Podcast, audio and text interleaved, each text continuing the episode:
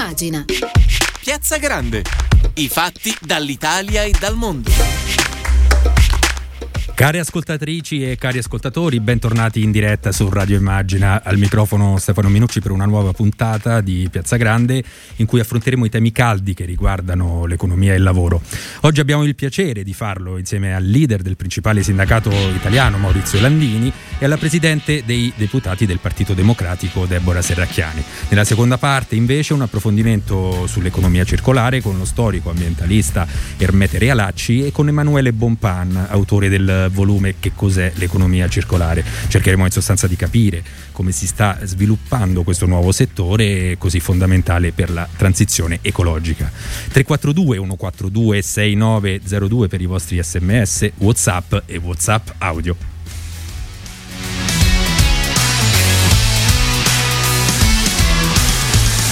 E allora, quale direzione sta prendendo il nostro paese su un tema così importante come il lavoro? Proviamo a fare un punto parlando di una serie di aspetti che riguardano soprattutto le debolezze di, di questo mondo, come il livello di precar- precarietà che rimane ancora troppo alto, e, oppure le carenze legate alla sicurezza sui luoghi eh, di lavoro. Parleremo anche di riforma degli ammortizzatori sociali, eh, di, di, politiche attive e poi c'è tutta la questione legata al futuro eh, delle mh, trasformazioni in atto. No? Le transizioni ecologica e digitale saranno in grado eh, di creare un modello di lavoro sostenibile, soprattutto eh, dal punto di vista sociale.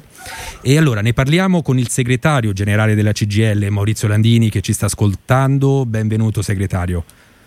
Grazie, buongiorno. Grazie per aver accettato il nostro invito e ringraziamo per averci raggiunto anche la capogruppo del Partito Democratico a Montecitorio, Deborah Serracchiani. Bentornata a Radio Immagina, onorevole. Grazie, grazie a voi per l'invito. Dunque, eh, molti i temi di cui parleremo. Eh, segretario Landini, partirei da lei, dal tema caldo di, di, queste ultime settimane e soprattutto il più urgente, visto che riguarda il futuro imminente di tanti lavoratori, ovvero la fine del blocco dei licenziamenti. Allo stato attuale, lo ricordiamo a chi ci ascolta, le grandi imprese potranno licenziare a partire dal primo luglio e voi come CGL è dall'inizio che chiedete eh, di, di, prorogare costantemente, il, lo, lo chiedete in maniera costante, diciamo, di, il blocco fino al 31 ottobre per allinearlo di fatto alla scadenza eh, che riguarda le piccole e medie imprese e proprio oggi avete, avete annunciato insieme a Cisle Will tre manifestazioni nazionali per il prossimo 26 giugno in tre piazze Torino, Firenze e Bari. Lei sarà a Torino, ci spieghi allora meglio i motivi di questa manifestazione segretario. Beh, noi stiamo chiedendo al governo di cambiare la decisione che può dal primo di luglio mettere le aziende industriali nella possibilità di licenziare. Crediamo che questo vada evitato, tanto più che alle aziende è stato messo a disposizione lo strumento della cassa ordinaria senza contributi e quindi a costo zero per le imprese. Credo che sarebbe un atto di responsabilità, visto che non siamo fuori dalla pandemia, allungare e utilizzare questo strumento per evitare in questa fase di licenziare persone in una fase in cui non è così semplice o facile ritrovare un lavoro o essere ricollocati in, eh, in un, anche in altre imprese. E soprattutto perché questo ci permetterebbe di avere il tempo di fare una riforma vera degli ammortizzatori sociali che sia in grado appunto di tutelare tutte le forme di lavoro e dall'altra parte di incentivare quegli strumenti che possono permettere alle aziende di riorganizzarsi senza ricorrere ai licenziamenti. Pensiamo ai contratti di solidarietà, pensiamo all'accompagnamento delle persone vicino alla pensione per far entrare dei giovani, pensiamo a, allo strumento del fondo per eh, la formazione, eh, visto che in questo momento ci sono anche tanti temi che riguardano il cambio tecnologico dei processi e dei prodotti e la necessità quindi anche di un adeguamento delle conoscenze delle professionalità delle persone. Ecco, proprio perché siamo in questa fase, queste sono le ragioni. Aver indetto insieme a Cisle Will una giornata di mobilitazione nazionale con tre manifestazioni perché noi vogliamo, oltre a questo punto che ci pare una priorità, visto che la scadenza è il 30 di giugno e i tempi sono molto stretti, vogliamo mettere al centro della discussione di questo Paese il ruolo che il mondo del lavoro deve giocare. Siccome ci sono anche molte riforme da fare, penso alla riforma fiscale, penso alla riforma delle pensioni, penso alla riforma della pubblica amministrazione, penso alla riforma della scuola, noi vogliamo mettere in campo quelle che sono le nostre proposte e chiediamo naturalmente al governo di fissare e di impegnarsi a far sì che queste riforme debbano essere precedentemente discusse con il mondo del lavoro e mettere certo, nella certo. condizione il mondo del lavoro di essere protagonista di questo cambiamento. Abbiamo anche una quantità di investimenti senza precedenti che il nostro Paese può mettere a terra, è chiaro che questa deve essere un'occasione non per tornare a prima della pandemia, ma per cambiare, renderlo più giusto, ridurre le diseguaglianze e soprattutto dare un lavoro ai giovani, alle donne e al mezzogiorno. Senta, mh, peraltro però la partita diciamo, sul fronte dei licenziamenti, del blocco dei licenziamenti ancora non, non si è chiusa di fatto, cioè si sta discutendo eh, in Parlamento, il compromesso che sembra si stia delineando, adesso ne parleremo anche con l'onorevole Serracchiani, eh, riguarda diciamo, eh, uno sblocco differenziato, no? chiamiamolo così selettivo per alcuni settori, quelli che sono più in crisi. Può bastare una, una strada di, di, questo tipo eh, secondo voi? E, e se no le chiedo anche come reagirete, se avete in mente altre iniziative da prendere in considerazione. Ma guardi, noi il blocco cosiddetto selettivo non ci convince perché vuol dire non solo dire quali settori tu tuteli, ma vuol dire indirettamente dire anche quali sono i settori in cui si pensa che da luglio possono cominciare i licenziamenti. E siccome, insisto, non stiamo facendo una discussione teorica o ideologica, stiamo dicendo che oggi alle imprese vanno messi a disposizione strumenti che siano alternativi dai licenziamenti. Hanno a disposizione la cassa ordinaria eh, che non viene pagata, quindi possono usarla senza pagare alcun contributo. Stiamo chiedendo di incentivare i contratti di solidarietà, che vuol dire redistribuire l'orario tra tutti e anche in questo caso eh, agevolando le imprese e i lavoratori. Stiamo dicendo di favorire anche l'uscita di quelli che sono vicino alla pensione per poter sostanzialmente inserire dei giovani e stiamo dicendo di incentivare una serie di strumenti e di ammortizzatori sociali in cui sia possibile finalmente fare delle politiche attive per il lavoro. Quindi il prendersi quattro mesi di tempo e dire che anche i settori industriali hanno un ulteriore blocco, tra l'altro in una fase in cui c'è per fortuna una ripresa e quindi io immagino che ci sono naturalmente anche tante imprese che hanno bisogno di fare assunzioni, hanno bisogno di lavorare, credo che sarebbe in questa fase opportuno muoversi sostanzialmente in questa direzione. E mi permetto di dire siccome al sistema delle imprese sotto tante forme vengono dati aiuti e agevolazioni perché non pagano i contributi, perché c'è una decontribuzione, perché c'è un'incentivazione, c'è un'intimazione anche sugli investimenti, credo che sia importante introdurre anche un concetto di condizionalità, e cioè che gli aiuti pubblici che sono frutto anche del contributo di tutti, anche dei lavoratori attraverso il loro pagamento delle tasse, in questa fase questi aiuti siano condizionati a non licenziare, a difendere l'occupazione e quindi a chiedere a tutti un'assunzione di responsabilità e di ruolo sociale, perché certo, certo. la pandemia è stata molto pesante, purtroppo non siamo ancora fuori da questa pandemia e credo che questo sia il momento di non lasciare solo nessuno di fronte al suo problema. Allora, onorevole Serracchiani, vengo da lei e allora le chiedo come si gestisce questo particolare momento con interi settori del manifatturiero che eh, appunto sono ancora in crisi, nonostante in effetti vanno segnalati buoni segnali di ripresa proprio del, in generale del manifatturiero. Voi come PD avevate proposto una soluzione più estensiva di quello che poi è stato deciso al Consiglio dei Ministri co- che ha varato il sostegni bis, poi abbiamo visto come è andata, adesso c'è un emendamento appunto targato PD che prevede questo blocco eh, diciamo così selettivo per le aziende ancora in crisi che sottoscrivono allo stesso tempo un accordo con i sindacati. Insomma, è, una, è questa la direzione giusta secondo lei? Ma sicuramente il momento è complesso, mi permetto di salutare il segretario nazionale e, e apprezzo molto anche l'intervento pacato ma determinato con cui eh, naturalmente pone il tema eh, della complessità del momento e della necessità di lasciare eh, nessuno indietro.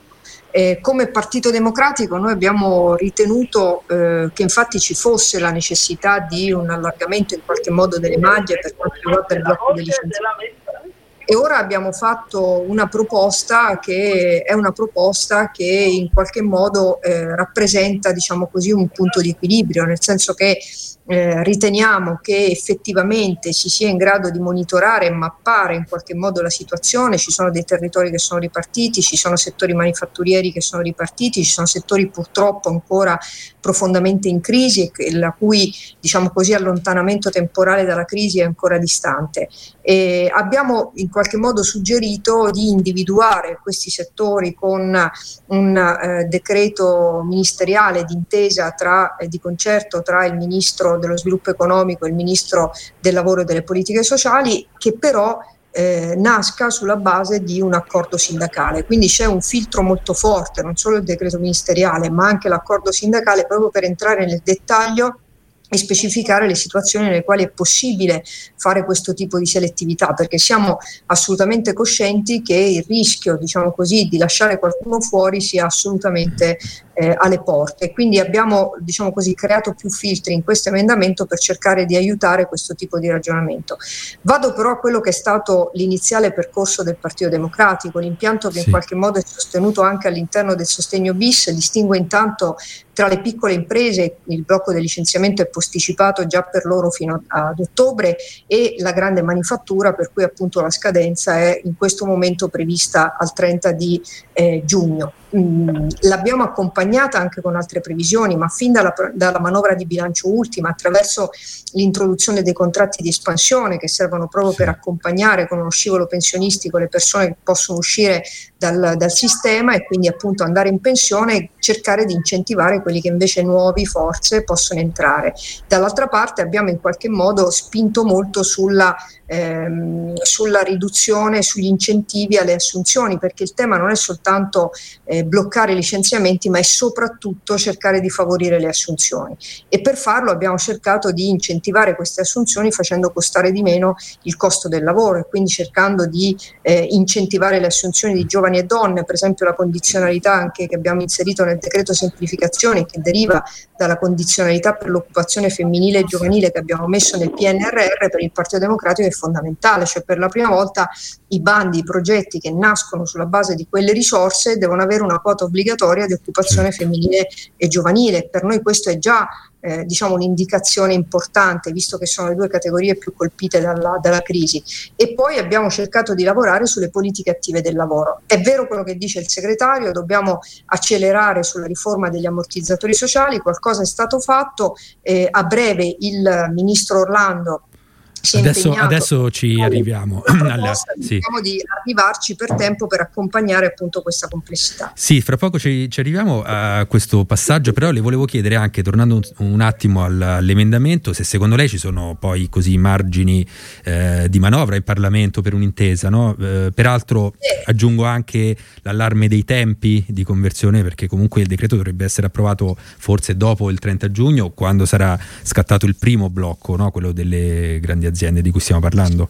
Esatto, noi ne abbiamo parlato anche nel corso dell'incontro proprio con i sindacati eh, di, qualche, di, qualche, giorno fa, ne abbiamo parlato perché purtroppo c'è appunto una eh, distonia temporale, nel senso che eh, il divieto di licenziamento viene meno il 30 giugno, la conversione del decreto sostegni bis non avverrà per quella data, quindi è mm. chiaro che eh, questa che viene indicata diciamo così come una proposta di equilibrio dal Parlamento deve essere anche accompagnata da una decisione del governo, altrimenti oggettivamente avremo comunque una differenza temporale e quindi non riusciremo a mettere in sicurezza anche le situazioni nelle quali invece un margine di manovra, diciamo così, dobbiamo ancora darcelo. Certo, segretario Landini. Ehm come risponde a, a, alla critica di chi sostiene che di fatto questo, questa proroga sui settori in difficoltà, parlo di questa parte selettiva, potrebbe eh, in qualche modo irrigidire il mercato del lavoro e non permettere a quelle aziende di ristrutturarsi?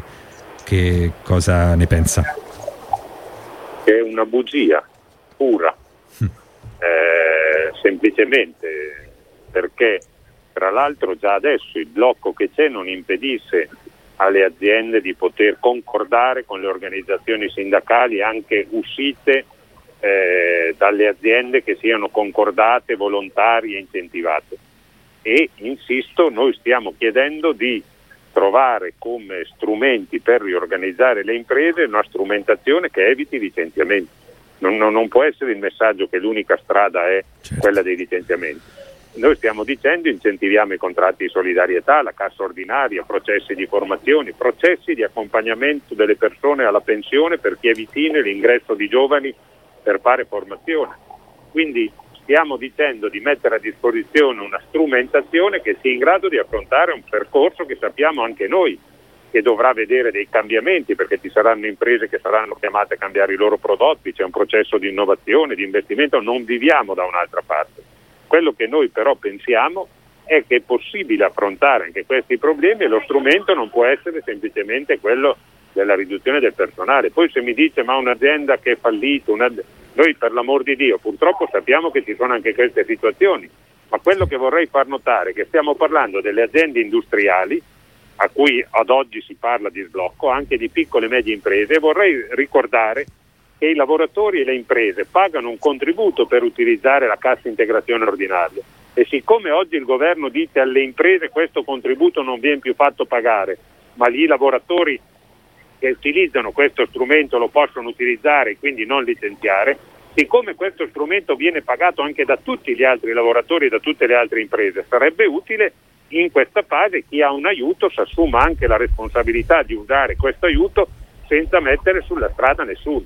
Quindi è il momento di un'assunzione di responsabilità collettive, quindi dire che eh, la possibilità di prorogare il blocco significa non fare riorganizzare le imprese, si dice una cosa sapendo di dire una cosa non vera, sia perché le imprese che hanno avuto bisogno di lavorare stanno assumendo e quindi non è che il blocco ha impedito di fare assunzioni, dall'altra i sindacati non sono mai stati contrari a utilizzare strumenti vari per gestire processi di riorganizzazione come abbiamo fatto in questi anni senza ricorrere ai licenziamenti. Quindi banalmente penso che sia un atto di responsabilità che oggi deve essere fatto anche dal sistema delle imprese, che tra l'altro hanno avuto in questo periodo, come era giusto che fosse, dei contributi molto sostanziosi. Vorrei ricordare che ci sono imprese che per anni, ad esempio quelle che sono nel mezzogiorno, non pagano i contributi, hanno una decontribuzione strutturale del 30%. Io dico banalmente, se tu dai aiuti di questo genere, non credo che sarebbe grave condizionare questi aiuti anche alla difesa dell'occupazione o in alcuni casi all'incremento dell'occupazione, in modo che questi risparmi creino lavoro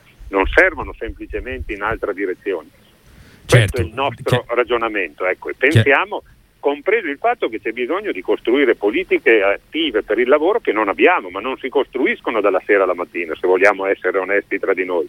Altri paesi hanno sistemi più avanzati, ma hanno migliaia di persone che ci lavorano, non precarie, stabili in Germania e in Francia quando parli di politiche di centri per l'impiego pubblici stai parlando di strutture che hanno dagli 80 ai 120 mila dipendenti. Noi stiamo parlando di strutture che hanno 12-13 mila dipendenti, in alcuni casi sono anche precari. Quindi è chiaro che c'è un processo complessivo da mettere in campo. Io non sto dicendo che nessuno ha la bacchetta magica e che in poco tempo si risolvono.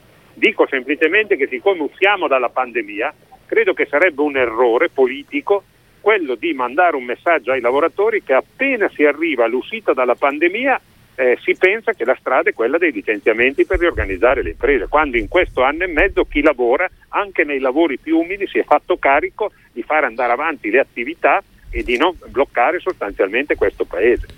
Questo credo che sia il, il, il, senso delle cose che noi stiamo chiedendo e dicendo e ci sembrano fattibili, è uno sforzo sostenibile che stiamo chiedendo a tutti. Allora, eh, va bene, eh, chiaro, eh, però volevo appunto spostarmi su, de, diciamo ne, ne avete parlato entrambi, eh, la riforma degli ammortizzatori sociali, perché è chiaro che tutto comincerà a tenersi in piedi quando insomma, si arriverà a questa riforma complessiva, no? eh, che è un tema poi legato al blocco di licenziamenti e quindi a luglio, lo avete già detto, verrà presentata la riforma eh, da parte del ministro Orlando. E allora, onorevole Serracchiani, eh, noi siamo entrati nella pandemia con 5 milioni di autonomi e professionisti senza protezione. Ci sono state sì le misure emergenziali che hanno aiutato per coprire appunto quelle categorie e quindi adesso si pensa a questo intervento strutturale. Come si fa quindi a garantire uno standard di protezione universalistico più che diciamo unico e universale? Ma esattamente così, cioè intanto eh, l'utilizzo dei termini, nel senso non possiamo pensare ad uno strumento unico perché eh, ci sono delle specificità che non possiamo assolutamente eh, non prendere in considerazione. Possiamo però immaginare un sistema universale, questo sì, che superi anche delle vecchie ormai superate in qualche modo distinzioni tra lavoro autonomo e lavoro subordinato, che superi eh, alcune eh, situazioni nelle quali oggettivamente l'allargamento delle tutele è diventato ormai un dovere oltre che una necessità e abbiamo iniziato fin dall'ultima manovra di bilancio con una piccola iniziativa che però va in quella direzione. Ricordo ad esempio l'introduzione dell'ISCRO, che è l'ammortizzatore sociale che per la prima volta viene dato alle partite IVA che eh, hanno un reddito eh, fino a 8.000 euro, e così come eh, riteniamo che debba diventare strutturale proprio questa, questa forma di tutela, il che significa però che ci sono categorie che quegli strumenti non li hanno, che devono ragionare su un sistema eh, che eh, vada a regime regime che in qualche modo, come accade per esempio per la cassa integrazione ordinaria, cioè per l'industria, ci sia eh, diciamo così, una contribuzione eh, da parte di tutti e quindi anche da parte delle imprese, oltre ovviamente eh, che dalla collettività. Questo è il lavoro eh, di tessuto che sta in qualche modo facendo il ministro, è un lavoro complicato perché questo è un paese frammentato, è un paese che non ha mai avuto un sistema unitario degli ammortizzatori sociali, è un paese che per lungo tempo ammortizzatori sociali in intere categorie non non le ha avute e che solo negli ultimi anni sta faticosamente estendendo le tutele. Quindi la riforma degli ammortizzatori sociali è una necessità e questa necessità è stata accelerata dalla pandemia. Quindi il dovere è dare questa risposta, anche perché, come diceva giustamente il segretario, è in quella direzione che dobbiamo andare, cioè eh, premesso che eh, è necessario assumere, altresì necessario dare delle garanzie di protezione sociale. Io vi chiedo scusa se devo lasciarvi, ma sono alla Camera e sta per iniziare la commemorazione eh, del collega Guglielmo Epifani. Ovviamente non posso non partecipare ed essere presente, so quanto è importante anche per il segretario Landini e quindi vi chiedo scusa se devo lasciare prima la, la, la trasmissione, ma purtroppo c'è stato un anticipo nei tempi. E allora ringraziamo la capogruppo del PD alla Camera dei Deputati per essere stata con noi, un saluto e a presto.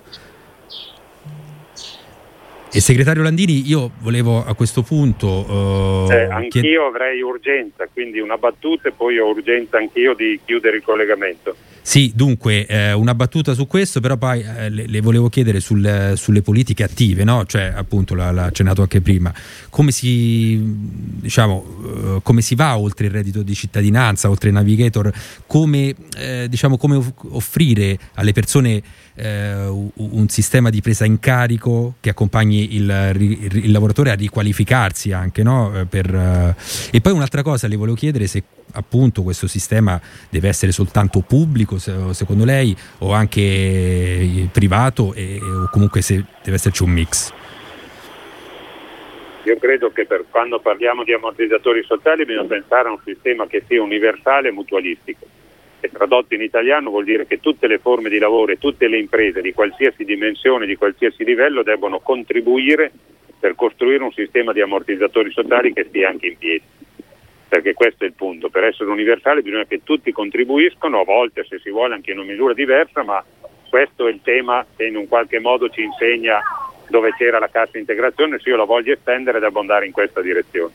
Poi per fare politiche attive serve una politica serve che la formazione diventi un diritto e serve soprattutto che ci sia un orientamento pubblico. Io non credo alla privatizzazione già, anzi oggi il problema è che l'accesso al lavoro è già troppo privatizzato e completamente non regolamentato e quindi da un certo punto di vista penso che debba essere il pubblico che dà degli indirizzi molto precisi anche nell'accesso al lavoro e nel rapporto tra domande e offerte.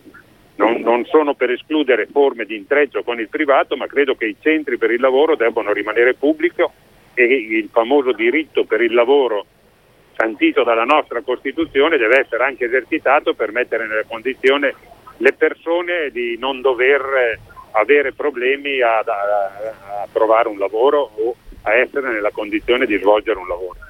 Senta, parlando anche di qualità del lavoro, no? che noi dobbiamo... Le chiedo scusa, ma devo eh, sì, al... chiudere il collegamento allora, anch'io. Allora, la ringraziamo molto per essere stato con noi, eh, grazie, grazie. per... Eh, a presto, eh, segretario Landini, eh, arrivederci. Arrivederci, grazie. E allora adesso un brano e torniamo a far pochissimo.